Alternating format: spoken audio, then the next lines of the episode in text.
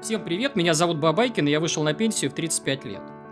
А, я очень люблю опыт маленьких частных инвесторов, потому что лично для меня такой опыт, он намного полезнее там экономистов каких-то, политиков, а, крупных инвесторов. Почему? Потому что я не хочу быть на них похожим, я хочу быть похожими как раз вот на своих коллег. А, я, соответственно, позвал сегодня в гости такого инвестора. Его зовут Артем, Артем Крумпан. Артем, привет. Привет. Вот, э, смотри, у меня вот поразил твой опыт в геоарбитраже. То есть, я когда читаю твои статьи, твой блог, э, кстати, призываю зрителей и слушателей подписываться на телеграм-канал э, Артема, потому что там много контента очень интересного, такого уникального, которого в, сети нельзя нагуглить. Поразил этот опыт, и я хочу, чтобы ты поделился этим опытом, потому что, ну, для меня много было откровений – твоих статьях, и вот хочется как раз на эту тему сегодня побеседовать. А расскажи э, сначала коротко о себе, э, кем ты трудишься или трудился, э, ну, вот совсем вот там. Да, хорошо, если, если коротко, то э, я из Риги, э, из Латвии, родился, вырос э, в Латвии, э, потом учился в Англии, после этого начал работать в сфере нефтегаза, в нефтегазовой э, компании, и достаточно долго, 10 лет, э, делал карьеру как бы вот в одной и той же компании, в этой самой компании, э, в разных странах, в разных местах. Э, в конце концов, стал экспатом в Африке. И достаточно много времени, и, наверное, где-то 6,5-7, где-то 9 лет я провел в общей сложности в Африке, 8, наверное, 8-9 лет в разных странах. Соответственно, будучи экспатом, достаточно легко откладывать деньги и достаточно легко инвестировать, потому что ну, жилье оплачено, там, образование детей оплачено, э, много твоих расходов покрывается работодателем, достаточно высокий доход, и, соответственно, легко было начать, начать и продолжать инвестировать. И в конце, по окончанию 10 лет, я решил, что э, мне это уже дальше делать неинтересно. И в конце 2020 года, как раз под Рождество, я ушел с работы, Э, мне тогда было 34 года, сейчас мне 35. И, соответственно, вот тогда я э, начал свой, свой fire эксперимент, как я это называю. С тех пор я, да, я не работаю. Ну, по крайней мере, я не работаю за, за деньги, не работаю на работе. Круто. Артем, правильно я понимаю, что твой капитал накоплен в первую очередь за счет высокой зарплаты? То есть, вот в корпорации в большой какой-то? Или что-то было еще, там, свой бизнес, наследство? А, нет, в моем случае, да, это абсолютно именно доход от э, зарплаты ну, как зарплата и бонусы и э, какие-то другие доплаты. Но, в принципе, да, доход вот от карьеры, от работы на, на работе в офисе. Э, я знаю, что, наверное, в, там, в России, у нас в Восточной Европе тяжело это как-то представить. Э, обычно, мне кажется, люди, к этому приходят, по крайней мере, те, с кем я разговариваю, приходят через какой-то бизнес. Э, но если посмотреть вот на западных, э, самых интересных, самых больших э, блогеров, э, то большинство людей приходит к Fire как раз таким же образом там инженеры, айтишники и так далее.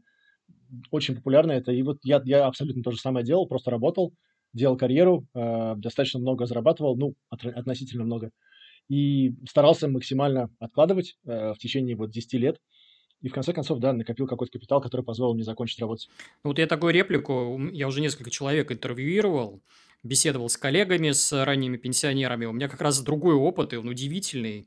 У меня там, условно говоря, 8 из 10 человек, они как раз именно на карьерной лестнице зарабатывали себе вот эти капиталы, а никак не за счет бизнеса. Это вот странно. Ну, возможно, возможно, возможно, это мой, мой как бы, круг тех, с кем я общался, возможно, ты прав. Но я согласен с тем, что как бы, очень много людей именно к этому приходят через карьеру. Эм, как бы это ни было странно, но это на самом деле так. Здорово. Подскажи, пожалуйста, вот э, если говорить про математику твоего Fire опыта, с, э, то есть что это сейчас представляет твой капитал, э, там расходы какие-то, э, что можно раскрыть, а что нельзя, там вот, любым цифрам будем рады. Да, да, да, я достаточно открыто об этом говорю. Э, на данный момент у меня в целом чуть больше, чем полтора миллиона долларов. Эм, что касается распределения капитала, где-то две трети – это вот то, что я называю для себя FIRE фондом, э, то есть это акции, облигации, индексные фонды, э, из которых я изымаю по правилу 4% определенный э, капитал. Я не использую 4%, я, может быть, больше об этом позже расскажу. Uh-huh. Ну, вот это, там, две трети – это такой вот FIRE фонд. В моих глазах это такое минимальный такой базовый доход, который он мне обеспечивает и будет обеспечивать следующие там 30, 40, 50 лет. Э, дополнительно есть, наверное, 20%, чуть меньше 20% эм, это недвижимость, э, физическая недвижимость и коммерческая недвижимость через фонды недвижимости. Э, Дальше есть физическая недвижимость, в которой мы живем, жилая квартира, и есть еще накопление на образование детей. Тоже это отдельно, я специально это держу отдельно, даже на отдельном счете, на тот случай, если я, я что-то сделаю, какую-то глупость, чтобы у них как бы были деньги на их образование, для меня это было важно. То есть вот таким образом все это разделено на четыре такие основные части. Что касается изъятий, я начал с э, изъятий с 3% э, в прошлом году. Я хотел начать консервативно, э, как можно более консервативно. Э, Ну, как бы если, если все будет хорошо, если все пойдет хорошо, то отлично. Ну, как бы я могу повысить изъятие в будущем. А если все пойдет плохо, ну, как бы не так, как на самом деле пошло в прошлом году, э, ну, в таком случае мне, мне не нужно было бы их сразу снижать, мне и так было бы достаточно консервативное э, изъятие. Изъятие я делаю по правилу э, Гайтона Клингера. Эм, ты наверняка знаешь. Мгм. Для тех, кто, кто не знает, я расскажу. Э, Это динамическое правило динамических изъятий. То есть каждый год ты, ты динамическим образом определяешь, какое у тебя будет в этом году э, изъятие. Если, ну, скажем, в моем случае я начал с 3%, если все хорошо, если там ничего особенного не происходит, э, то просто индексируешь на инфляцию и делаешь новые изъятия, э, как бы то, что было в прошлом году, плюс инфляция. Если э, рынок падает и падает значительно так, что э, твое изъятие превышает 4% э, в этом году, то я буду изымать на 20% ниже. То есть я в таком случае изымаю немножко меньше. А Если наоборот, несколько лет там рынок растет, и мое изъятие становится там 2%, то я могу позволить себе по этому правилу на 20% поднять свои изъятия э, и, соответственно, изъять немножко больше. То есть он таким образом не каждый год меняется свое изъятие, но там если каждые несколько лет они могут меняться в, в отношении, э, в зависимости от того, что происходит э, на рынке. Мне, мне нравится такое правило тем, что оно, с одной стороны, простое, я могу вот его за три минуты, за две минуты рассказать, как это работает, а с другой стороны, оно все-таки как-то вл- э, оно берет во внимание то, что происходит вокруг. Это не просто такое, знаешь, правило, начал с 4% и все, следующие 60 лет берешь 4%. Э, такое мне было бы некомфортно, эм, такой подход. То есть вот, вот это мое изъятие. У меня в прошлом году было 3% в первый год, э, сейчас в этом году я э, 2.6% получается я, я взял. Это именно из, из Fire фонда, то есть это именно из, этого, из этой части Fire фонда. Дополнительно к этому есть какой-то доход от недвижимости. На данный момент я его реинвестирую, я, я с ним ничего не делаю. Я это вижу как такой эм, запасной доход, запасной план Б. Если что, я могу его использовать. Эм, если, например, там как-то совсем плохо все будет на рынке, и мне не захочется делать изъятие в этот момент, э, окей, я могу там, в течение года жить, например, на доход с недвижимости. Здорово. Э, да. Слушай, у меня тогда такой вопрос. Вот э, люди видят вот эту цифру, там, к примеру, полтора миллиона долларов, сразу э, говорят, а, все ясно, то есть не, для России точно не подходит, э, это не наш случай. И вот э, отсюда вопрос такой у меня. А скажи, пожалуйста, не считал ли ты цифру, сколько ты реально физических денег занес в портфель и сколько тебе рынок дал? Там, условно говоря, 30% своих занес или 40, э, там, остальное дал рынок. Или, либо наоборот, 60 своих занес, остальное дал э, рынок. Нет у тебя каких-то таких цифр? я, да, я думаю, что где-то процентов 70-80 это то, что я занес, Мгм. а остальное дал рынок. И по двум причинам. Во-первых, эм, ну, это достаточно небольшой срок инвестирования. Я начал даже не 10 лет назад, я начал работать 10 лет назад, а инвестировать я начал чуть позже, наверное, лет там 7-8 я инвестирую. Эм, Соответственно, мой, мой, мой начальный доход, там первая зарплата была достаточно небольшая, там первая зарплата была 25 тысяч долларов в год, потом 30, потом там 40, 50. Ну, то есть первые какие-то инвестиции э, были достаточно незначительные. В основном вот то, что я накопил, я накопил, наверное, за последние там 5 лет. Э, Соответственно, в основном это было накоплено именно вот просто откладывая с, с зарплаты. Какой-то рост был, естественно, но, но, но немного. Э, Хорошо, тогда у меня следующий вопрос. А зачем тебе, собственно говоря, ранняя пенсия? Для чего она нужна? То есть это у меня вообще там типовой вопрос. Каждом видео там по 10-15 комментариев именно про это. Вот ты для себя нашел ответ? А, сейчас я постараюсь ответить на него так, чтобы никого не, э, никого не обидеть. Так. Мне, ну, как бы, знаешь, самый частый вопрос, который, который всегда, мне то же самое, то же самое всегда пишут и задают, как бы, ну, все хорошо, все это, конечно, интересно, там, математика вроде как работает, э, но зачем? Как бы, что ты будешь делать? Что, будешь на пляже сидеть и, и, и там, или перед телевизором сидеть, смотреть телевизор? Как бы, зачем все это, все это, ты, ты все это делаешь? И мне, если честно, мне каждый раз как бы есть, есть разная критика Fire, которую я эм, нормально воспринимаю и понимаю, там, если люди говорят, скажем, 4% это слишком большой процент, это слишком опасно. Окей, об этом можно говорить, я даже частично с этим согласен. Или э, люди говорят, э, там, сейчас высокая там э, оценка рынка, облигации ничего не дают, соответственно, там, смотреть на исторические данные, э, они будут слишком оптимистичными, если смотреть на исторические данные. Окей, тоже об этом можно разговаривать, я, я как бы могу по этому поводу дискутировать. Но вот когда люди говорят, а что я буду делать, если я не буду ходить на работу? Я не знаю, как с этим можно как бы дискутировать. Я, ну, я, не, я не знаю, как на это ответить, потому что есть столько вещей в жизни, которыми можно заняться, кроме того, чтобы ходить на работу за деньги. А, как бы для меня смысл вот финансовой независимости, FIRE в частности, а, и не в том, чтобы как бы, получить свободу не делать ничего, а в том, чтобы получить свободу делать то, что ты хочешь, а, с тем, с кем ты хочешь, тогда, когда ты хочешь, и там, где ты хочешь. Вот, вот в этом, как бы в этом суть. Fire это возможность путешествовать, возможность заниматься творчеством, возможность э, сесть и написать книгу, возможность заняться каким-то волонтерством, возможность заняться спортом. Ну, наверное, профессионально заниматься спортом в нашем возрасте уже немножко поздно начинать, но там полупрофессионально. Я вот знаю, я знаю человека, который бегает марафоны, например.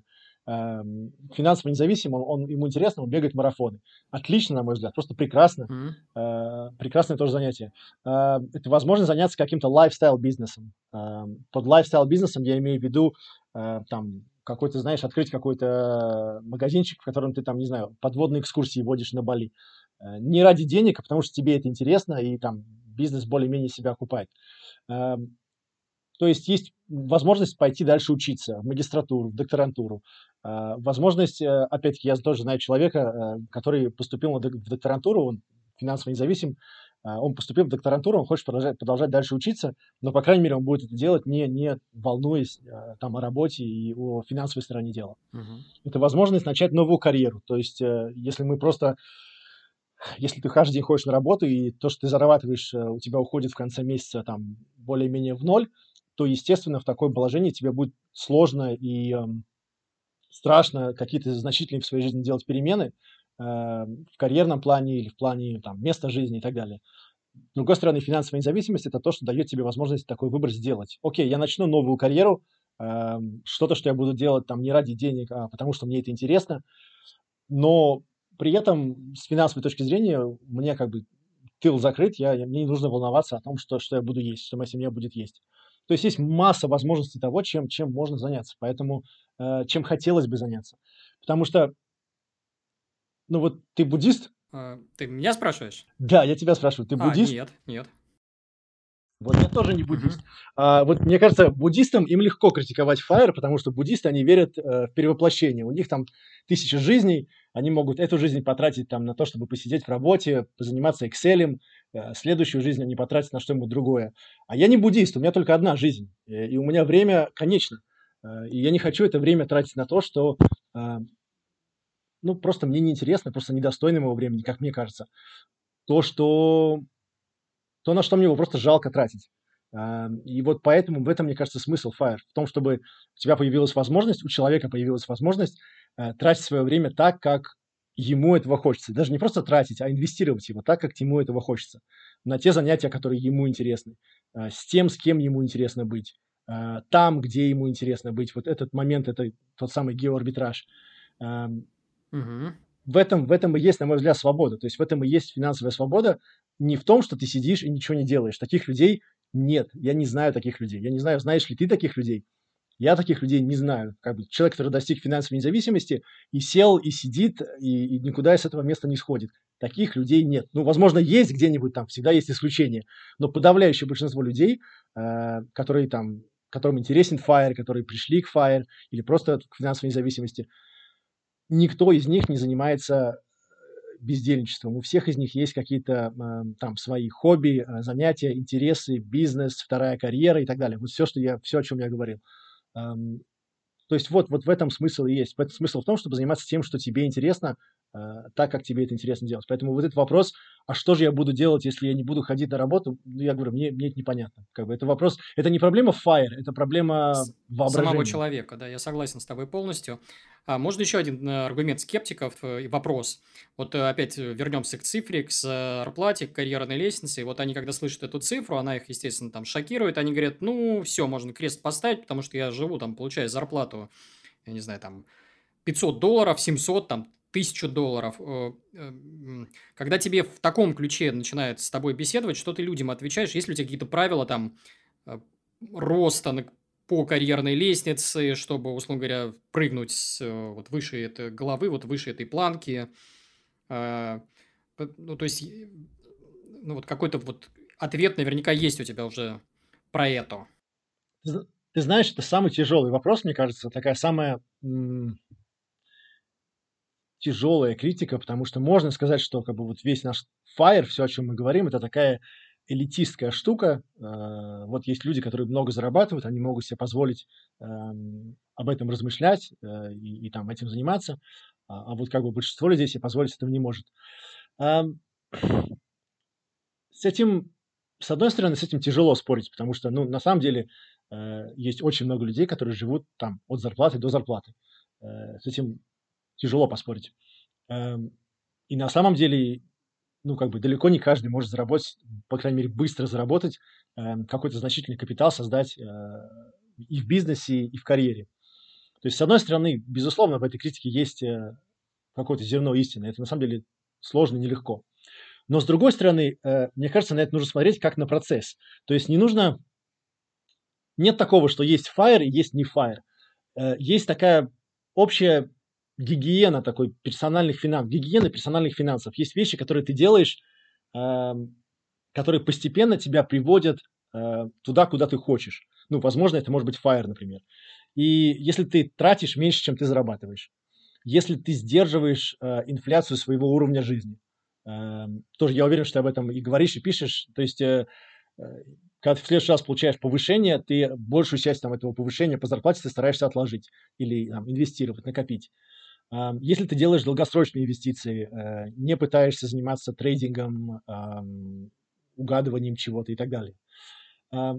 Если ты э, не пытаешься заниматься маркет-таймингом, то есть ты не пытаешься там прыгать в рынок и выпрыгивать из рынка. Если ты делаешь эти вещи, которых не так много и которые, в принципе, достаточно очевидны, то твой капитал начнет расти, независимо от того, какой у тебя доход. И это, на мой взгляд, самое важное. То есть, на мой взгляд, людям э, не нужно как бы смотреть на это с такой точки зрения, что вот я либо финансово независим, либо нет. Мне кажется, важен здесь сам по себе путь, сама по себе э, дисциплина, которая постепенно тебя к этому приведет. Это первое. Второе. Э, да, естественно, если у тебя там, ну, грубо говоря, средний доход, э, то в тех странах, откуда мы происходим, на среднем доходе тяжело добиться финансовой независимости. Возможно, в Америке это легче. Если там средний доход там 50-60 тысяч долларов э, на человека, то, наверное, да, пара, пара людей, если они будут достаточно прижимисто жить, они могут со временем к этому прийти. Э, там вот в Восточной Европе, в России, конечно, это значительно тяжелее. Но тут, мне кажется, есть только один ответ, как бы, ну, на средней зарплате к этому действительно тяжело прийти, э, поэтому нужно делать все для того, чтобы у тебя не было средней зарплаты. Эм, Например? Как это делать? Э, ну вот, это, это, мне кажется, такая другая, другая немного сфера как это делать и, и что делать. Э, ну вот я, например, что я делал, угу. я уехал э, работать в Африку. Возможно, не, не всем доступное решение, но для меня это было именно таким совершенно осознанным решением. Я знал, что я поеду, я буду делать что-то, что делают не все. Я думаю, вот, этом, вот в этом есть такой ключевой момент. Это, знаешь, это, это же тоже рынок. Как бы рынок труда – это тоже рынок. Если ты делаешь то, что делают все вокруг тебя, то и зарабатывать ты будешь немного. Если ты не, не, у тебя нет какого-то уникального предложения, э, то, соответственно, у тебя не будет и высокого дохода, если мы говорим сейчас о рынке труда. Поэтому, мне кажется, каждому нужно задуматься о том, в чем может быть его уникальность, в чем может быть его уникальное предложение. Вот с моей стороны, когда мне было, мне было 23 года, 24 года, когда мне предложили поехать в Анголу. я поехал в Анголу сначала в качестве просто э, стажера, потом я стал там молодым менеджером, и потом достаточно быстро я начал там расти по карьерной лестнице. Почему?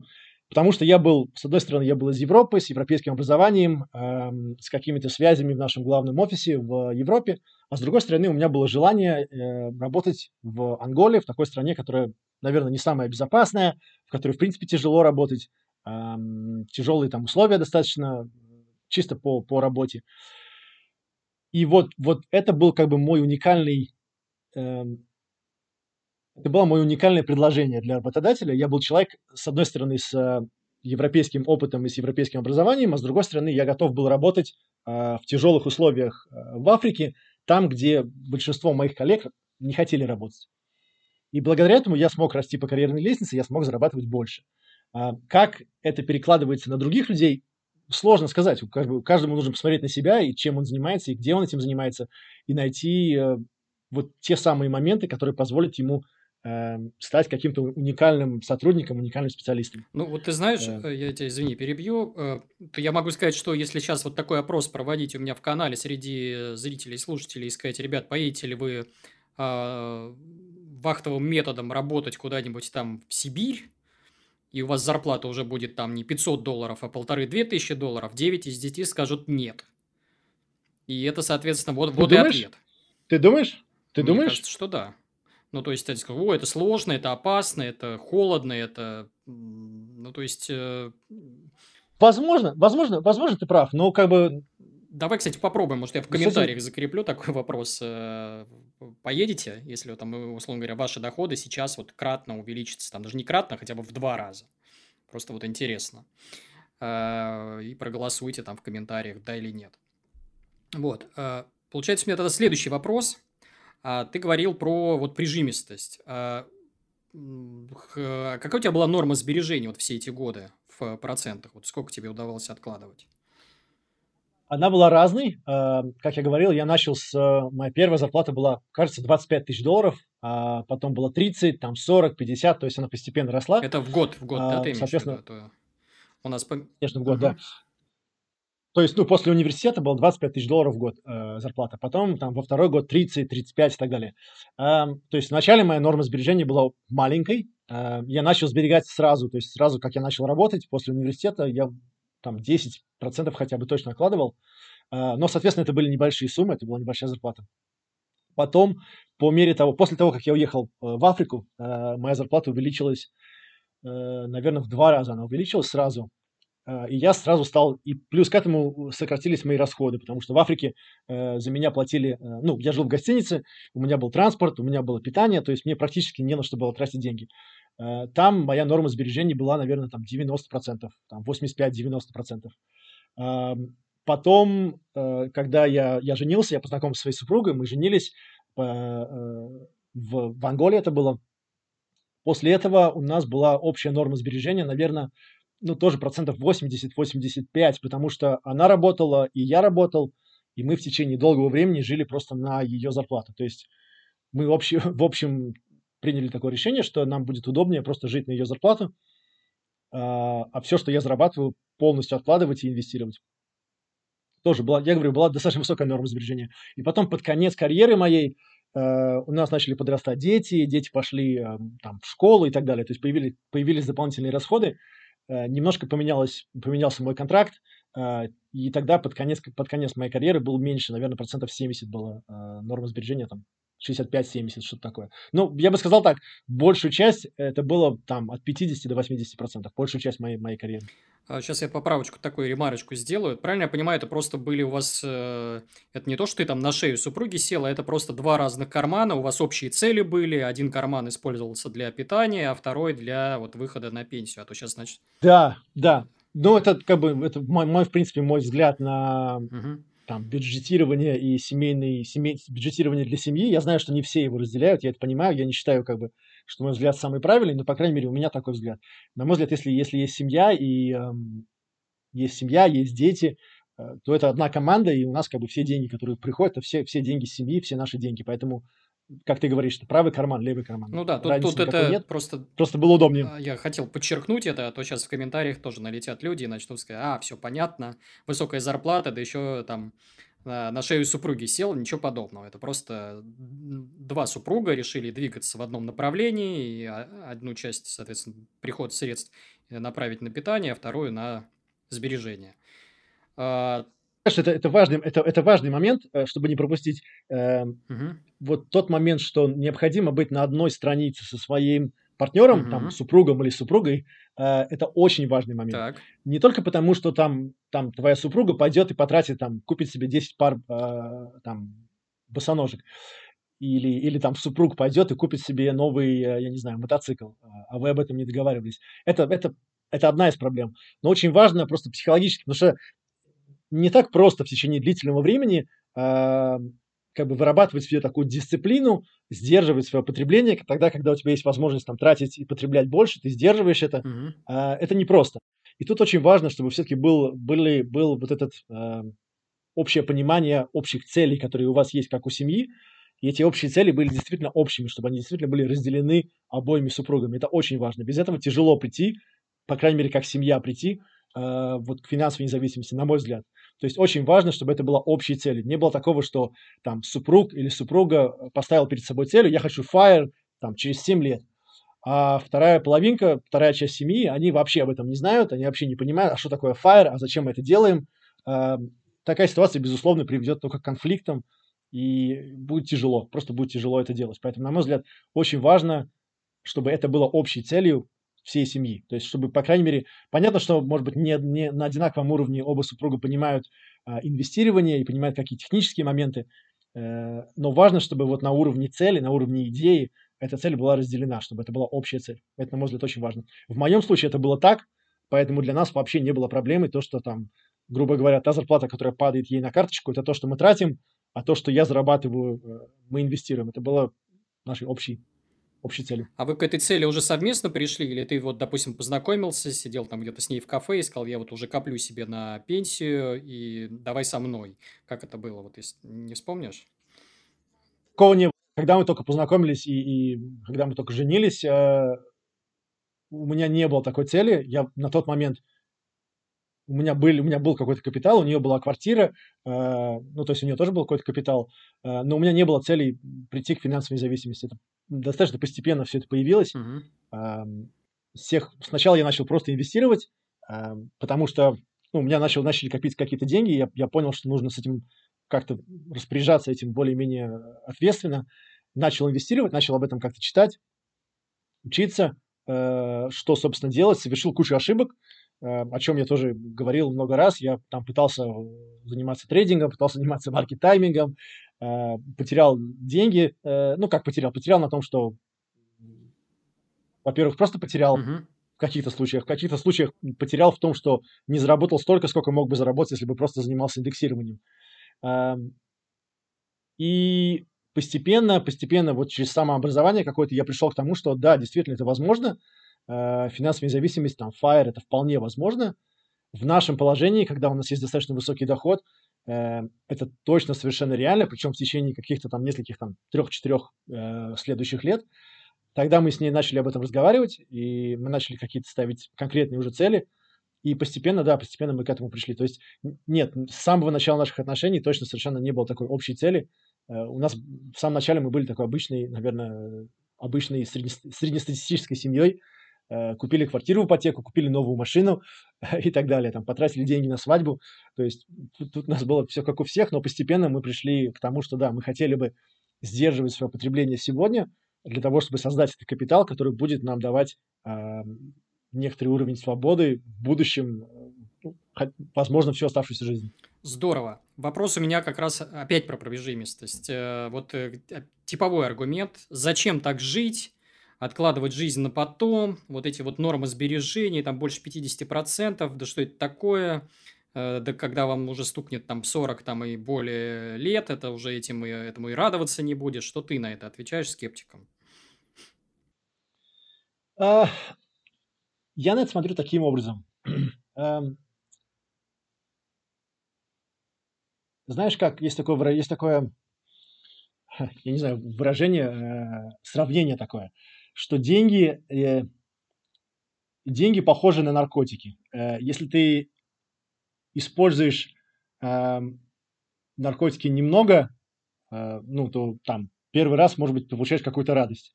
Э, если ты э, привыкаешь э, э, постоянно их использовать все больше и больше, тратить все больше и больше, э, то возникает какое-то привыкание, и это уже не дает дополнительной радости, это просто привыкание. И в конце концов, э, постепенно, если ты долго как бы этим занимаешься, то наркотики тебя там приводят к каким-то плохим результатам. И точно так же постепенно, постоянное повышение своего э, потребления, постоянная, постоянная э, попытка получить больше какого-то радости или удовольствия э, с помощью траты еще большего и еще большего количества денег, это точно так же приводит тебя в конце концов ну, в никуда. Потому что всегда есть кто-то, у кого больше денег, кто может купить больше, чем ты, позволить себе больше, чем ты. Поэтому, на мой взгляд, тут очень важно найти э, баланс, э, найти тот баланс, когда твой бюджет позволяет тебе чувствовать себя комфортно, твои расходы позволяют тебе чувствовать себя комфортно, э, но в то же самое время, но в то же самое время у тебя ты сдерживаешь как бы свое желание постоянно тратить больше, ты сдерживаешь вот этот лайфстайл, инфляцию уровня жизни, Э, потому что в конечном счете она тебя никуда, никуда не приведет, ни в какое хорошее место не приведет. Поэтому э, я на это смотрю так, что да, безусловно, я тратил меньше, чем я мог бы тратить. Эм, там, я не знаю, я, я летал в обычных э, самолетах вместо того, чтобы летать бизнес-классом. Эм, я ездил на достаточно обычной машине и езжу вместо того, чтобы ездить там, я не знаю, я мог бы себе Бентли купить. Но это не влияет на мой уровень счастья, на мой уровень удовлетворения от жизни, потому что есть, у меня есть вот тот баланс, когда у меня достаточно. Эм, то есть то, что я могу получить от каких-то финансовых трат, я получил, а дальше ты добираешь как бы вот уровень своего счастья, удовлетворения какими-то другими вещами, потому что не все же зависит от денег, не все зависит от того, сколько ты тратишь. Э, это, это часть жизни, это важная часть жизни, но есть другие гораздо более важные вещи. Поэтому мне кажется, что опять-таки важно найти вот этот баланс, когда с финансовой точки зрения ты закрываешь свои потребности, но с другой стороны у тебя есть семья, у тебя есть дети, эм, у тебя есть хобби, у тебя есть э, там, мне нравится путешествовать, мне хотелось бы путешествовать, эм, если бы я продолжал работать, у меня было бы там 3-4 недели э, отпуска в году, мне этого недостаточно. То есть ты находишь какой-то баланс, ты сдерживаешь свое потребление, ты от чего-то отказываешься, это безусловно так, но ты делаешь это в обмен на большую свободу, на большую свободу и на большие возможности э, в будущем. Думаю, что ты ответил. Давай вот к самому интересному перейдем. То, что у меня вот вызывает удивление, там, восхищение даже в чем-то. Это вот по поводу вот твоего подхода к геоарбитражу. Вообще, что это за термин, что это такое, геоарбитраж? Геоарбитраж, географический арбитраж. Э, простая идея, мне кажется, каждый удаленщик этим занимается. Э, когда ты работаешь в одном месте, то есть ты зарабатываешь деньги в одном месте, в одной стране, тратишь их в другом месте, в другой стране, а, где на эти деньги можно позволить себе больше. Ну, то есть, грубо говоря, а, ты живешь э, там в Лондоне, ты работаешь из дома в Лондоне, и в какой-то момент ты понимаешь, если я работаю из дома, зачем мне быть в Лондоне, если я могу быть в Лиссабоне? Там будет за те же самые деньги, у меня будет больше места для жизни, у меня будет более комфортное место для жизни, там ниже цены, там лучше климат, соответственно, зачем, что я делаю в Лондоне. Вот, вот в это и есть геоарбитраж. То есть такой человек, он там продолжает работать э, на какую-то компанию в Лондоне, но он делает это уже из дома в Лиссабоне.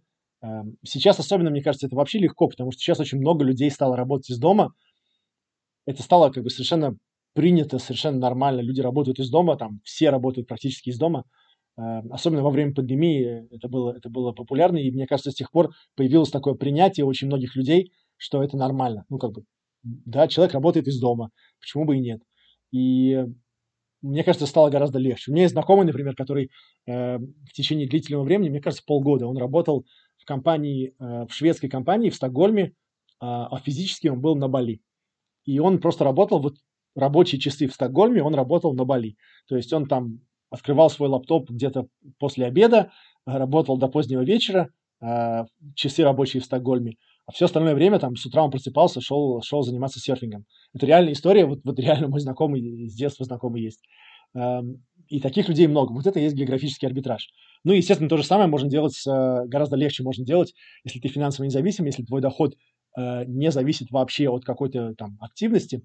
Если у тебя есть, э, ну, грубо говоря, там дивиденды или, или там вот э, правило 4%, э, ты сделаешь определенные изъятия каждый год, то тогда тем более тебе совершенно не обязательно находиться там, где ты находишься сейчас. Э, ты можешь найти то место, которое больше подходит под э, то, что тебе интересно, то, что тебе хотелось бы э, там, видеть, испытывать вокруг себя. И мне, мне кажется, что один из главных, наверное, для меня, по крайней мере, один из главных таких плюсов, бонусов финансовой независимости – это именно возможность жить там, где ты хочешь. Э, и я стараюсь к этому подходить таким систематическим образом.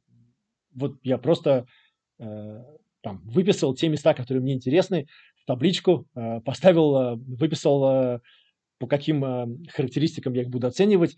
Я их оценил, постарался сделать это максимально объективно. Давай ее сейчас, вы... извините, перебью, выведем на экраны. Вот э, посмотрите, пожалуйста, на эту табличку.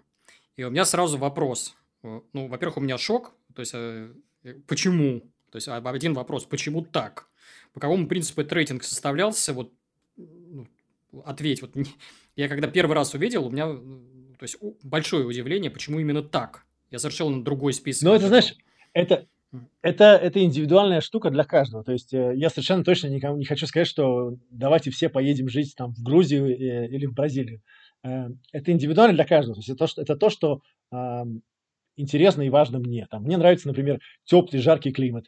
Чем, чем жарче, жарче, чем лучше. Там, ну, до определенного там, в пустыню я бы не поехал жить, но, в принципе, вот в Анголе климат, я там жил 6,5 лет, мне было очень комфортно, и я бы хотел снова жить в таком климате, там, когда каждый день плюс 30, 25-30, э, круглый год, каждый день ты выходишь из дома в майке. Это очень классно, мне это очень нравится. Я понимаю, что кому-то другому это может, наоборот, не нравится, ему там некомфортно в таком климате, ему хотелось бы, чтобы были сезоны. Отлично, я, я совершенно никаких претензий не имею к, э, здесь к людям. Э, там, с точки зрения образования тоже, там, у нас дома, мы говорим дома по-португальски, по-английски, э, соответственно, там, образование на португальском для нас это плюс, потому что просто легче. Э, образование на испанском тоже достаточно, ну, тоже хорошо, потому что он очень похож на португальский, детям просто легче будет э, пойти в испанскую школу. Э, соответственно, тоже как бы на этом основано часть, часть тех оценок, которые я давал локациям. То есть это основано на каких-то моих личных предпочтениях. Я писал там в, в этой статье довольно подробно, на чем это основано. Э, но я думаю, что у каждого человека есть какой-то свой такой рейтинг. Э, какой он у меня, там, второстепенно, наверное, это, это мой рейтинг на, на моих предпочтениях. Важно, чтобы каждый человек для себя сделал нечто подобное, мне кажется, это важно. И как бы пришел к тому месту, где он живет, осознанно. То есть вот я, я посмотрел на разные опции, это, знаешь, такая воронка такая, как в маркетинге. Mm-hmm. Такой взять побольше, более широкую воронку, э, прогнать через нее какие-то разные локации и места, совершенно неожиданные, возможно.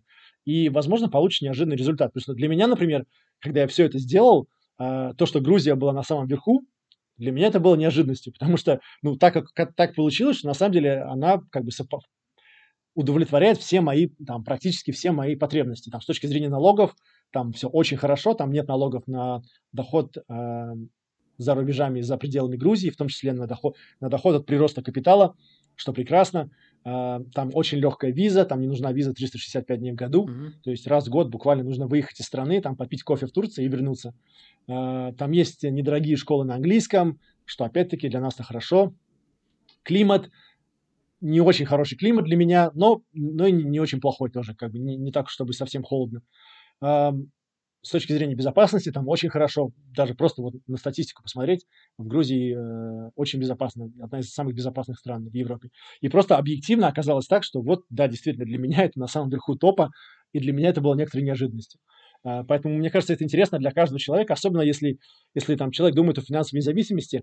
Э, мне кажется, очень классно и важно использовать твою географическую как бы, независимость, твою непривязанность ни к какому месту, использовать ее на полную катушку. Если уж вы идете к финансовой независимости или уже пришли к финансовой независимости, используйте это хотя бы на несколько лет, потому что в этом есть э, очень много потенциальных э, плюсов, бонусов как для вас самого, так и для семьи. Как бы для, для вас самого как инвестора вы можете получить налоговые бонусы от этого, что, естественно, то, о чем думают все в первую очередь. Э, вы вместе с семьей вы можете получить там второй или третий паспорт, что тоже интересно. Это интересно как, как для инвестора, может открыть для вас возможность э, открывать какие-то новые счета или, скажем, счета, которые вы будете открывать по второму паспорту, э, их потом в какой-то момент не закроют. Мгм. Э, ну, ты понимаешь, о чем я говорю. Да-да-да. И это, это расширяет твои возможности, как ни крути. А, для семьи а, это может быть огромным, во-первых, новым опытом, а, там, поехать пожить в Аргентине, например. Это новый опыт для всей семьи, это очень интересно. Если, если опять-таки, если человеку это, это нравится, если ему нравится такая экзотика. А для детей это может быть прекрасным опытом, во-первых, просто как бы жизни в другой стране, в другой культуре, знакомство с э, детьми совершенно какого-то другого мира, другой культуры. Мне кажется, это очень открывает глаза детям на, на мир, э, заставляет их по-другому посмотреть вообще на людей вокруг. Не все такие, как ты, не все такие же, как ты, и люди разные, но при всем при этом как бы разные люди могут быть друзьями. Мы жили, вот когда мы жили в Египте, например, мне было очень приятно смотреть, как мой сын играется, у него был лучший друг, э, араб, ну, египтянин. Мне это очень нравилось, они вместе играли, абсолютно, знаешь, видно, что у детей нет никаких там предубеждений, каких-то вот этих идей о том, кто что, а вот там он христианин, а он мусульманин. Им абсолютно все это все равно. Они просто, они лучшие друзья, они любят проводить друг с другом время, им это нравится. Мне кажется, это очень классный опыт э, для детей. И кроме того, если там вы используете возможности э, жизни в разных странах, э, при том, что у вас есть финансовая независимость, э, соответственно, это несложно. Ваши дети могут закончить школу там с двумя, тремя, четырьмя разными языками на хорошем уровне и двумя-тремя паспортами. Мне кажется, это отлично, отличный старт для детей тоже. Возможно, даже важнее, чем передать им какие-то деньги, э, это, это именно дать им такой жизненный опыт международный, э, знание языков, Э, и разные паспорта, которые дают, опять-таки, открывают возможности для работы и жизни в разных странах. А можно я вот... То есть, на мой взгляд, да, да. уточню вот несколько деталей. Ну, Во-первых, да, по поводу любителей вот Грузии нужно еще отметить, что для русскоговорящих инвесторов это еще локация близка тем, что тебя поймут. И помимо налогов, там, безопасности, визы и прочего, это тоже, вот я вижу, что сейчас просто многие инвесторы туда собрались и отправляются. У меня вопрос такой. А почему вот нет привычных локаций, которые я слышал, вот, которые на слуху у моих друзей, коллег по бизнесу, то есть у меня есть ребята, которые в Канаде живут, в Британии, а почему здесь привычных локаций нет? Из-за стоимости жизни в первую очередь или еще что-то вот? Кажется, что США, там, А, Германия, вот, почему? Ну, в том, в том числе, стоимость жизни в том числе, ну и климат тоже. То есть в Англии, я жил в Англии, я жил в Англии несколько лет, Мгм. я учился в Англии. Я бы не хотел вернуться назад в английский климат Мгм. э, со- совершенно. Ну и стоимость жизни тоже. То есть платить э, как бы много денег для того, чтобы жить в плохом климате, мне это не интересно. Я понимаю, что кому-то наоборот там все нравится, и это хорошо, это, это, это индивидуальная штука. С Канадой то же самое, да, в Канаде достаточно легко получить можно визу через э, образование, можно поехать учиться в магистратуре, и потом там ты получаешь визу. Э, Мне, опять-таки, было, было интересно из-за стоимости жизни, из-за налогов э, в том числе. То есть так получается, что для меня из тех, исходя из тех вводных данных, которые есть у меня, вот те страны, которые там оказались э, в топе, это те страны, которые мне наиболее подходят. То есть те страны, где теплый климат, Мгм. я бы даже сказал жаркий тропический климат, э, те страны, где можно э, найти какие-то э, безопасные, э, безопасные места для жизни. У меня тоже на это такой свой взгляд. Эм, Я считаю, что практически везде можно жить комфортно и в безопасности. Да, даже, даже в Анголе можно жить, на самом деле, в комфорте и безопасности. Вопрос только в том, сколько это будет стоить. Э, То есть во всех странах есть люди, которые живут там комфортно, безопасно, ходят в нормальные кафе, рестораны, э, отдыхают на хороших чистых пляжах и так далее. То есть безопасность это важно, безусловно, но как бы важно В понимать некоторых контекст странах тебе, да, двухметровый забор понадобится. Я понимаю, о чем ты говоришь. Потом, э, что еще было важно? Э, Было важно э, образование, то есть возможность э, получить образование на английском или португальском или испанском, там на, на втором, на втором месте. Ам, Вот, вот как налоги были важны, э, локация была важна. Локация, как э, я давал там разные пункты за, за локацию, там в частности, если эм, это находится на берегу моря, то это плюс. Ам, Если это достаточно большой город, больше миллиона, это плюс. Мне хочется жить как бы в крупном городе или в пригороде крупного города, потому что Да, вот как раз у меня есть вот доступ. такой вопрос был. А почему ты сравниваешь города, а не страны? а, просто так, так можно сказать, что это даже не город, может быть, это регион. То есть, э, ну, скажем, в Бразилии, например, там мне, у меня написано Натал, э, ну, это может быть Натал, может быть Жоао Песоа, может быть Форталеза. То есть я больше, наверное, говорю о регионе. Ну и город, наверное, больше потому, что какая-то статистика, там, статистика стоимости жизни, она обычно есть для городов. Э, статистика там погоды, она тоже, когда зависит, она, страна большая, может быть, в разных городах может быть разная погода. В той же Бразилии, например, там, на севере Бразилии э, одна погода теплая, на юге Бразилии другая погода, немножко более а, прохладная, есть сезоны. То есть, поэтому я это делал на основании, на основании городов. У меня следующий вопрос, важнейший вот для меня. Почему я до сих пор, например, не перебрался в какую-то другую страну, там, с точки зрения климата лучше? Для меня важнейшим фактором является наличие вот родителей, близких, там, друзей вокруг себя. То есть, я считаю, дом – это где мои близкие. И, соответственно, с этим фактором я даю себе отчет, что у меня большая семья, там сестра с тремя племянниками, бабушкой, э, мама, папа, супруга, дети мои.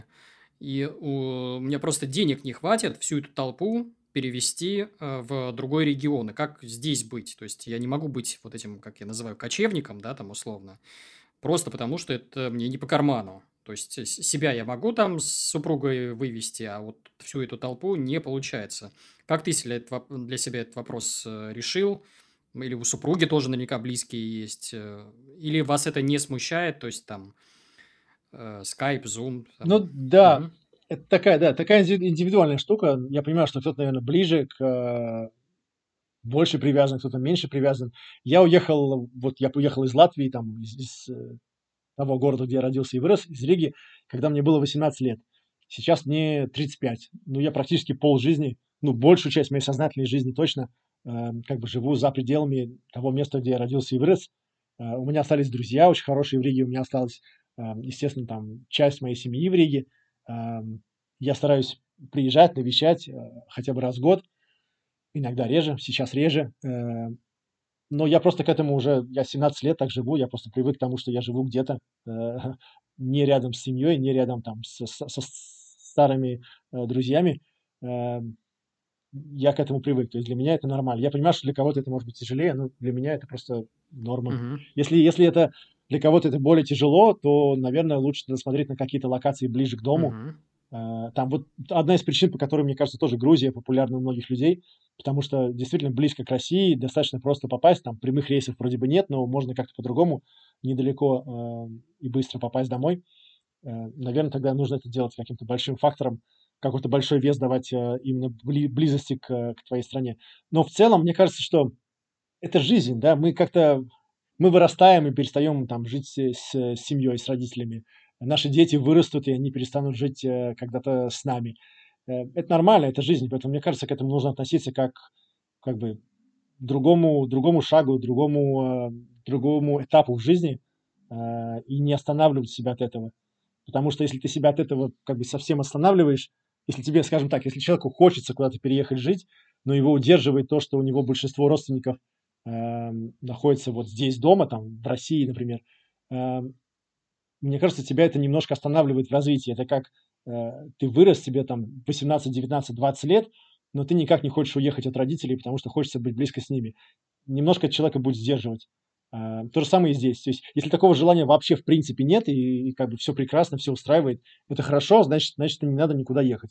Я не считаю, что это нужно всем и что это интересно всем. Я понимаю, что у каждого человека свои интересы. Но если это на самом деле интересно, если это хотелось бы э, сделать, то мне кажется, стоит попробовать, потому что всегда можно вернуться. Uh-huh. Там Россия или Латвия, Рига или Москва, они никуда не денутся. Э, а вот весь остальной мир, он большой, и, возможно, вы найдете такое место, я сейчас обращаюсь к слушателям, возможно, вы найдете такое место, где вам будет еще лучше, еще интереснее, чем, чем то место, где вы находитесь сейчас. Здорово. Следующий вопрос. У меня группа вопросов, связанные вот про страшилки и вообще жизнь с капитала. А, первый вот вопрос, связанный с планом Б, В, там вот Г, называй их как хочешь, на случай вот я себе представляю, как я со своей стратегией буду себя вести э, с дивидендной. У меня вопрос, вот, соответственно, я так понимаю, что у тебя в первую очередь индексная стратегия. И вот представь себе японский сценарий по всему миру. Э, падение, там, не знаю, в два раза, к примеру, или там на 70, на 60 процентов, потом плато, то есть отсутствие какого-то отскока и такой длинный затяжной кризис, там 10, 20, 30 лет без последующего восстановления. Вот в этот момент что ты будешь делать? Э, готов ли ты к такому сценарию? Да, я... Ну да, конечно, нужно быть готовым ко всему, на мой взгляд. То есть э, э, есть какие-то исторические данные, конечно, и есть какие-то там цифры, основанные на исторических данных, но э, будущее совершенно не обязательно будет таким же, как и прошлое. Все, все мы это знаем, это написано там, на каждом проспекте каждого фонда. Э, поэтому, безусловно, нужно быть к этому готовым. И я скажу так, если говорить э, там, теоретически или философски, то единственная гарантия безопасности – это гибкость. Эм, я понимаю, что это ничего конкретного из себя не представляет, но тем не менее вот так вот такой, знаешь, high-level э, overview, гибкость – это единственная гарантия безопасности. То есть нужно быть, э, нужно быть гибким, э, нужно быть готовым к переменам. Что для меня это значит с практической точки зрения?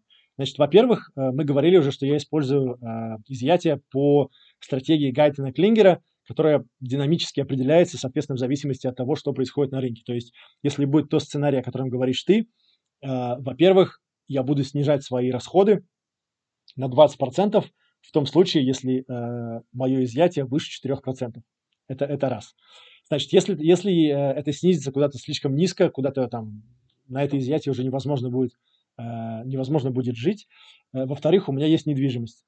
Э, физическая недвижимость в первую очередь, э, которая дает тоже определенный доход. При таком сценарии возможно, там недвижимость тоже снизится, возможно, доход от недвижимости тоже снизится, а, но навряд ли это уйдет куда-то совсем там близко к нулю.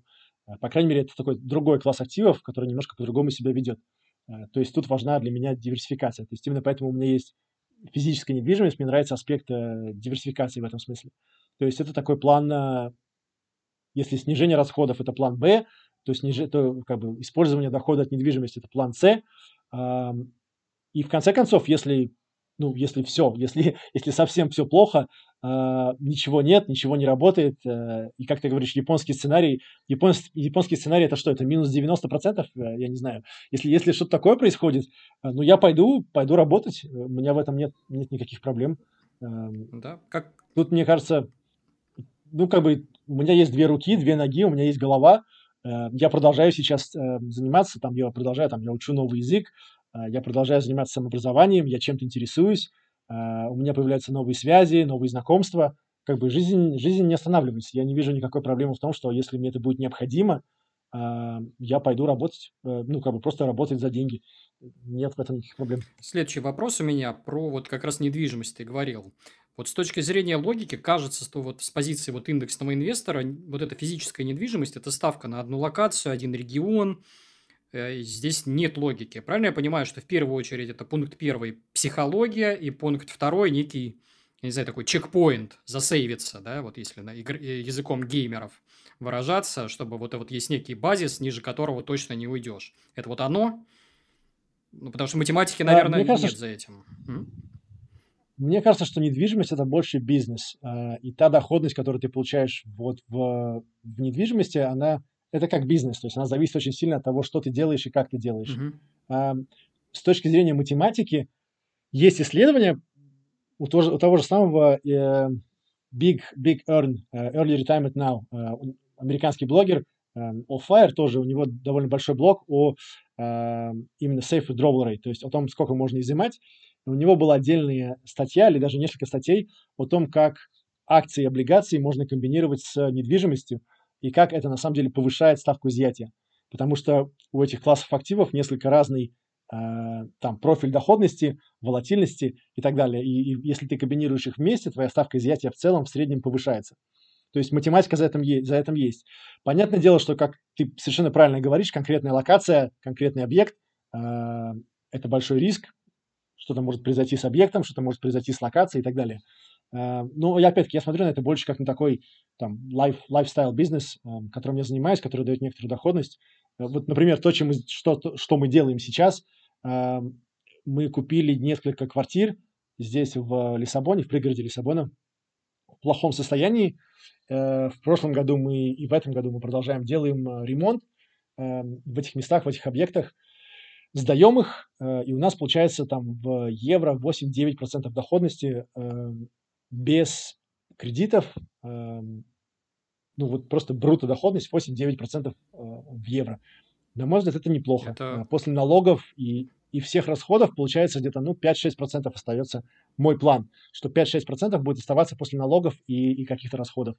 Но опять-таки, это, это не пассивная инвестиция совершенно точно. То есть мы, мы, мы выбираем там квартиру в плохом состоянии, мы занимаемся переговорами с собственниками, мы стараемся найти то, тот объект, где есть мотивированные собственники. Там один из них мы покупали, там была семья, где э, там кто-то умер, дети получили наследство, дети между собой не разговаривают, соответственно, у них там конфликт в семье. И мы пришли к ним с предложением там ниже рынка купить эту недвижимость, но быстро, за наличные, ну, как бы за, за деньги, за живые деньги. Они согласились, то есть мы купили ее чуть ниже рынка. А, недвижимость была в плохом состоянии, мы сейчас сделаем в ней ремонт, но вот мы знаем, что мы можем ее сдать, получить 9% годовых сейчас. А, после налогов издержек останется 6. Ну, ну там 5-6. Для евродоходности а, вот, это вообще круто. Здорово. Ну вот, да. Но, но опять-таки, это не пассивное. То есть, то есть мы делаем много чего. Мы делаем много чего руками, головой и так далее. То есть это не, не какая-то пассивная инвестиция. Но тем не менее, это вот такой наш проект, которым мы здесь сейчас занимаемся. Я говорю, это какая-то небольшая часть портфеля. Если в целом недвижимость там процентов 20, то вот, там конкретно эта квартира там, там не знаю, 4-5 процентов. Да, ты говоришь, как небольшая часть. мы, это супруга, да, тебе помогает, правильно я понимаю? Да, да, да, да, мы все, мы все делаем вместе, да. Я бы даже сказал, что я ей помогаю, потому что она, она как раз очень любит всем этим заниматься, ремонтом, руками все, все делать. Она лучше, чем я в этом, в этом понимает, поэтому скорее я ей помогаю. Э, да, мы стараемся все делать достаточно... Я могу, я могу с цифрами даже говорить. То есть вот, например, есть один объект, угу. мы купили этот раз, два, двухкомнатная квартира э, с двориком, Э, в пригороде Лиссабона, где-то минут 35 от центра. Мы купили за 62 тысячи евро. Это 60 квадратных метров. Uh-huh. Полторы тысячи стоила сделка, ну, то есть проведение сделки, нотариус. Сейчас где-то две с половиной тысячи мы вложим в то, чтобы привести ее в порядок. Опять-таки, мы делаем все самостоятельно, то есть мы там сами переложили пол, э, выправили стены, покрасили стены, э, привели в порядок дворик. И мы знаем, что мы можем ее сейчас сдать эм, за 500 евро в месяц. То есть вот получается 62 там, плюс там 66 будет она стоить и будет приносить 6 тысяч в год до налогов. После налогов будет оставаться, как я говорю, там 5-6% а, доходности. Вот, вот то, что мы делаем в сфере недвижимости, но опять-таки это не, не ничего пассивного, это такой мини-бизнес, такой лайфстайл-бизнес я бы назвал. А ты вот маленький вопрос, еще уточнение, нюансик тоже мне интересный с точки зрения цифр. Ты говорил, что ты реинвестируешь доход с недвижимости, это у тебя уже там приличная часть дохода получается, да, то есть ты не все проедаешь, не все изымаешь, то есть у тебя что-то обратно идет, да, в капитал. Да, я смотрю на это как на э, такой вот запас, э, запасной план. То есть, если что-то произойдет, во-первых, если что-то произойдет, э, и мне нужно будет снижать свои доходы от э, портфеля акций облигаций, то у меня есть вот запасной доход от недвижимости, во-первых. Э, во-вторых, если будут какие-то неожиданные крупные расходы, э, то опять-таки у нас есть доход от недвижимости, который мы можем для этого использовать. Ну, грубо говоря, мы можем там решить накопить там в течение полгода, накопить, купить машину, например, если нам это будет необходимо. Mm-hmm. Или если будут какие-то другие неожиданные расходы, а, мы можем как, взять деньги от дохода с недвижимости. То есть это такой вот запасной, запасной вариант, запасной доход, который, да, сейчас на данный момент я его не использую, просто потому что, как я говорил в самом начале, я стараюсь начинать максимально консервативно. Я не говорил о нашем бюджете, я, я, я скажу о нашем бюджете тоже. Наш бюджет сейчас э, после налогов мы тратим, э, в прошлом году мы потратили после налогов 24 тысячи долларов э, за год. То есть это 2 тысячи долларов в месяц, примерно 1650 евро в месяц. Э, вот то, на что мы живем в, в Лиссабоне. Сейчас наверняка много людей удивится, сейчас люди напишут в комментарии, что это невозможно. Э, очень часто получаю такие комментарии. Мне кажется, очень у многих людей есть такое э, не совсем правильное представление о стоимости жизни, э, по крайней мере, в Южной Европе. Это совсем недорого. Я думаю, что даже есть, есть очень много людей, которые могли бы переехать там, из Москвы в Португалию, и у них бы снизились расходы, и они бы жили на берегу океана в теплом месте. Э, здесь на самом деле жизнь стоит достаточно, достаточно недорого. Если ты знаешь, э, что ты делаешь, если как бы ты немножко понимаешь местную культуру, какие-то местные особенности, да, э, то здесь жизнь стоит достаточно недорого. Поэтому вот наши расходы, да, 24 тысячи долларов в год. Э, ну, если считать от всего капитала в полтора миллиона, то, естественно, это совсем, совсем немного, совсем небольшая ставка изъятия. Это скромно, Я, да. Бы, а... Маленький консервативный стараюсь сделать. Да. Следующий у меня вопрос про психологию. Вот ты когда вышел вот, на условную вот эту вот пенсию, у тебя наверняка какие-то психологические проблемы начались. Вот что это были за проблемы? Какая-то ломка, может быть. У меня, например, предпринимательская ломка была, то есть постоянно чесались руки что-нибудь поделать. То есть очень тяжело себя просто остановить, сказать, стоп, отдохни. Что у тебя было? У меня, наверное, наверное, первые полгода у меня был такой детокс. Э, я ничего особенно не делал за первые полгода. Ну, мы за первые полгода мы там мы купили квартиру, вот первую, где мы живем. Я подал на гражданство. Здесь, в Португалии, там нужно было собирать документы, ходить. Ну, в принципе, ну, мало что мы, что мы делали, я, по крайней мере, мало что я делал. Такой был реально детокс от, от корпоративной жизни. Мне было приятно просыпаться в понедельник, зная, что э, там мне не нужно бежать включать лаптоп, мне не нужно ни на какой митинг, мне не нужно никому посылать ничего, никакие слайды. А, то есть первые полгода я просто так кайфовал от того, что есть э, больше свободы. Потом после этого э, немножко стало меняться отношения, но я понял, что э, хотелось бы чем-то как бы заниматься, что-то делать, найти что-то новое, интересное. И вот тогда мы начали, мы в тот момент мы уже делали ремонт вот в той квартире, где мы живем, и тогда мы решили мы посмотрели, я посмотрел на рынок недвижимости, я понял, что выглядит достаточно привлекательно с точки зрения доходности, с точки зрения цен. И мы решили, что мы вот часть капитала мы вложим в недвижимость здесь, в, в Португалии, в, в Лиссабоне, и тогда мы начали заниматься этим. То есть мы начали заниматься именно вот поиском, покупкой таких недорогих э, квартир на окраине Лиссабона под сдачу. Э, начали делать ремонт, ну, это такой достаточно большие такие, ну как, для двух человек это достаточно большой проект, да, там отремонтировать трехкомнатную квартиру самим, э, своими руками с нуля, достаточно большой проект. То есть мы занимались этим э, какое-то время. Я стал больше времени проводить с семьей, с детьми. Э, это такой, наверное, большой, большой, большой плюс там. Наверное, самое приятное это иметь возможность там спокойно детям на ночь читать сказки. Э, моей, моей младшей дочке, ей три годика, Эм, она просто любит вообще с нами проводить, она сейчас не ходит в садик, она любит с нами проводить все время, целый день, каждый день, она вот с нами прямо засыпает, просыпается, и весь день она с нами. Даже когда мы едем там работать, э, заниматься ремонтом, она, она с нами тоже едет. Эм, мне очень нравится вот это время с ней. Мне кажется, что это то, что вообще не, ну, незабываемо и не, не заменить, и, это я бы ни на что это не, не обменял это время. Поэтому я не могу сказать, что у меня были какие-то психологические проблемы э, или какие-то, я не знаю, какие, какие-то большие вообще проблемы с этим связаны. Э, а, нет, а можно я вот тогда по-другому спрошу? Вот вы с супругой стали наверняка проводить больше времени, да? Вот с учетом того, что просто оба перестали вот э, активным там трудом заниматься, да? Э, хотя на самом деле занимаетесь, судя по тому, что ты рассказываешь, ты, у вас такой некий бариста фаер, вы ходите вот ремонт делать вдвоем. А Э, соответственно, ну, наверное, конфликты участились или э, нет? Вот как удается сглаживать с учетом того, что вот мы постоянно друг друга видите там 24 на 7? Или этого нет? Э, нет, я бы не сказал, что что-то стало там хуже, конфликты участились. Нет. Mm-hmm. Э, мне кажется, важно здесь, ну да, во-первых, да, конечно, мы стали больше времени проводить вместе. Э, мне кажется, это хорошо, это классно. Моя жена, когда мы с ней об этом говорили, она сказала, что она меня увидела немножко с другой стороны. Э, то, что она раньше не видела, она меня стала больше видеть. Э, она меня увидела больше как, э, как отца, ну, как бы с другой немножко стороны. Немножко она меня увидела как предпринимателя, когда мы вот стали заниматься этими проектами с недвижимостью. То есть она меня увидела с немножко другой стороны. Мне нравится больше времени проводить с ней она мой, она мой друг, поэтому почему бы и нет проводить больше времени с друзьями.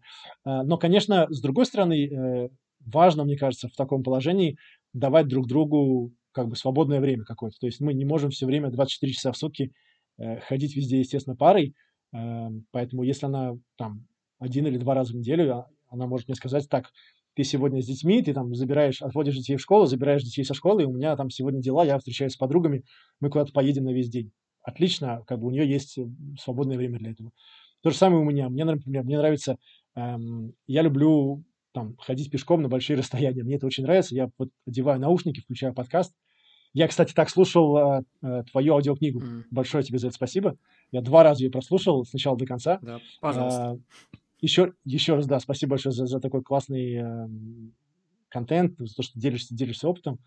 А, я люблю просто вот пойти, включить наушники, пойти, я могу там 40 километров пройти за день, мне это нравится. И вот я тоже там пару раз в неделю я стараюсь себе э, взять такой день, когда, когда это просто день для меня.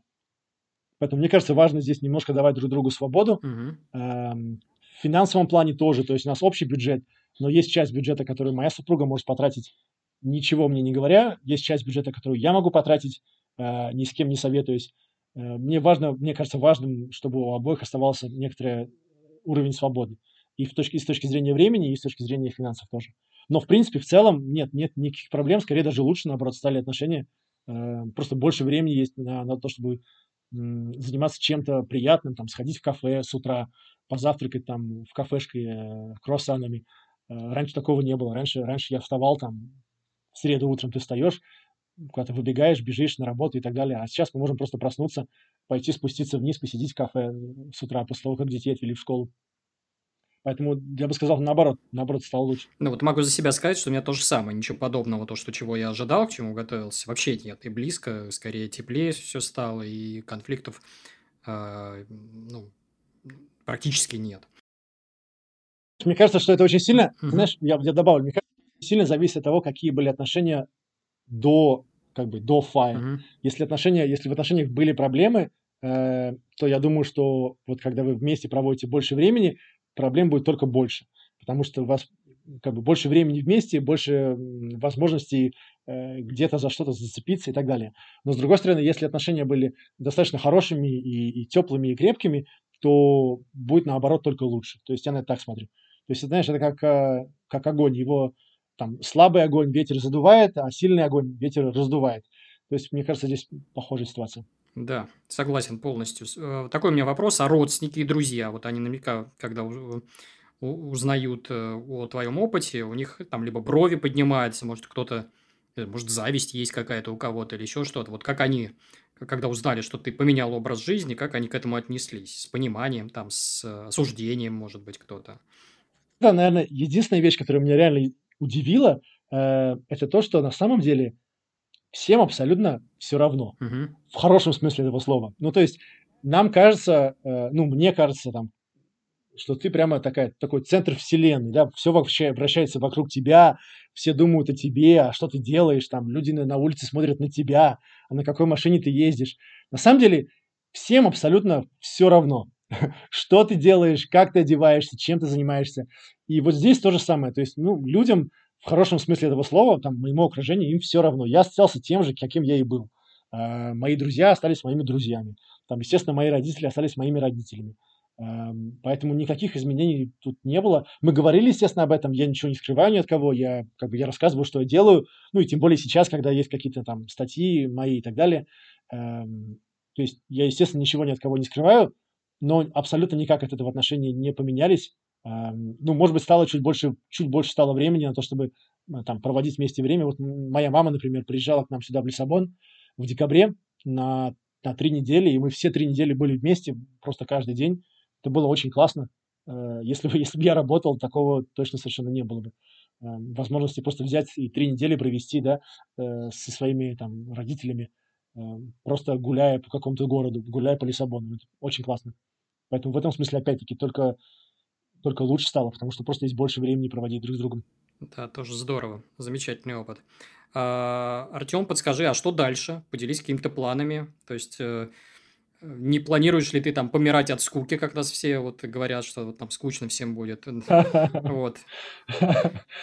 Сейчас готовлю, готовлю плавки на лето, лежать, лежать на, на пляже все время. А, Ну, у меня, вот как я, как я говорил, э, отношение к финансовой зависимости, к FIRE такое, эм, как к инструменту. Мгм. То есть это не, не- я повторюсь, это не свобода делать ничего, это свобода делать то, что ты хочешь. И здесь вопрос только в том, чтобы как бы для себя определиться, что ты на самом деле хочешь делать. И, возможно, в этом проблема тоже для многих людей. Как бы люди, возможно, не до конца понимают или осознают, что бы они на самом деле хотели бы делать, что они хотят сделать со своей жизнью. Потому что когда ты каждый день работаешь, каждый день у тебя офис, каждый день у тебя там Excel, э, достаточно легко забыть о себе. Ты фокусируешься вот на таких внешних целях, э, которые позволяют тебе не думать о своей жизни, не думать о каких-то своих, э, своих целях. Поэтому для меня э, сейчас что мы делаем, мы вот заканчиваем заниматься э, этим проектом с недвижимостью. Я думаю, что мы там в следующий месяц закончим, перестанем это делать, потому что как бы та, та часть портфеля, которую мне было бы комфортно определить на, на физическую недвижимость, она будет уже э, сделана, закончена. Э, мы планируем большое путешествие летом на, все на три месяца, поехать э, далеко и надолго. Э, мы планируем, у меня появился новый интерес э, здесь, в Лиссабоне, совершенно неожиданно. Э, оказалось, что здесь достаточно много стартапов, компаний, людей, связанных с блокчейном, там DeFi, децентрализованные финансы и так далее. Uh-huh. В Лиссабоне, в Португалии такая достаточно мягкая система налогообложения для всего, что связано с э, блокчейном и криптовалютой. Соответственно, сюда переезжает достаточно много людей, которые этим занимаются. Э, я ходил там на хакатон э, с этим связано, я ходил, хожу на разные метапы. То есть мне это интересно, общаться с этими людьми, как-то узнавать больше о, о том, что сейчас происходит, особенно вот в DeFi, decentralized finance. То есть это тоже такая сфера, в которой мне хотелось бы, наверное, вот в будущем чуть больше времени провести, чуть больше эм, об этом узнать. Вот, вот такие планы. То есть планы продолжать заниматься тем, что мне интересно, э, больше путешествовать, эм, возможно, заниматься каким-то опять таким лайфстайл бизнесом, предпринимательством. Эм, вот сейчас закончится недвижимость, займусь чем-нибудь другим.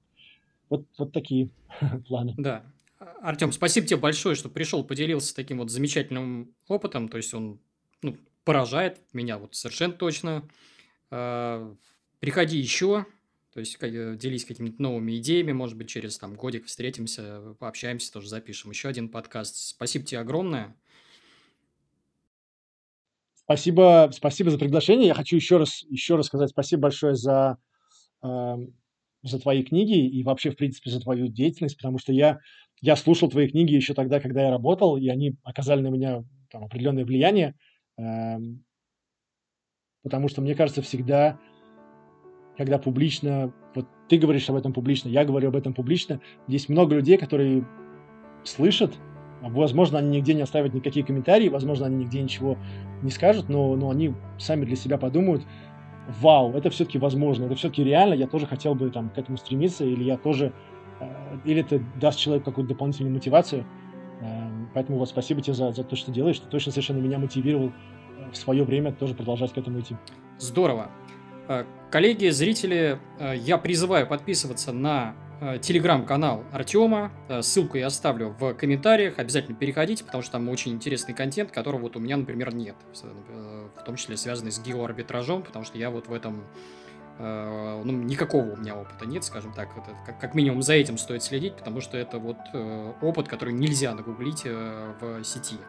Ну, кроме того, я призываю подписываться на свой YouTube-канал, оставлять комментарии, ставить лайки этому ролику. Почему? Потому что, чтобы наши вот эти вот идеи доходили до большего числа людей.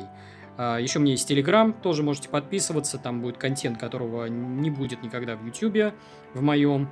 А, и Instagram, где я в формате картинок и комиксов э, рассказываю в такой забавной манере о жизни с капитала, о финансовой грамотности и так далее.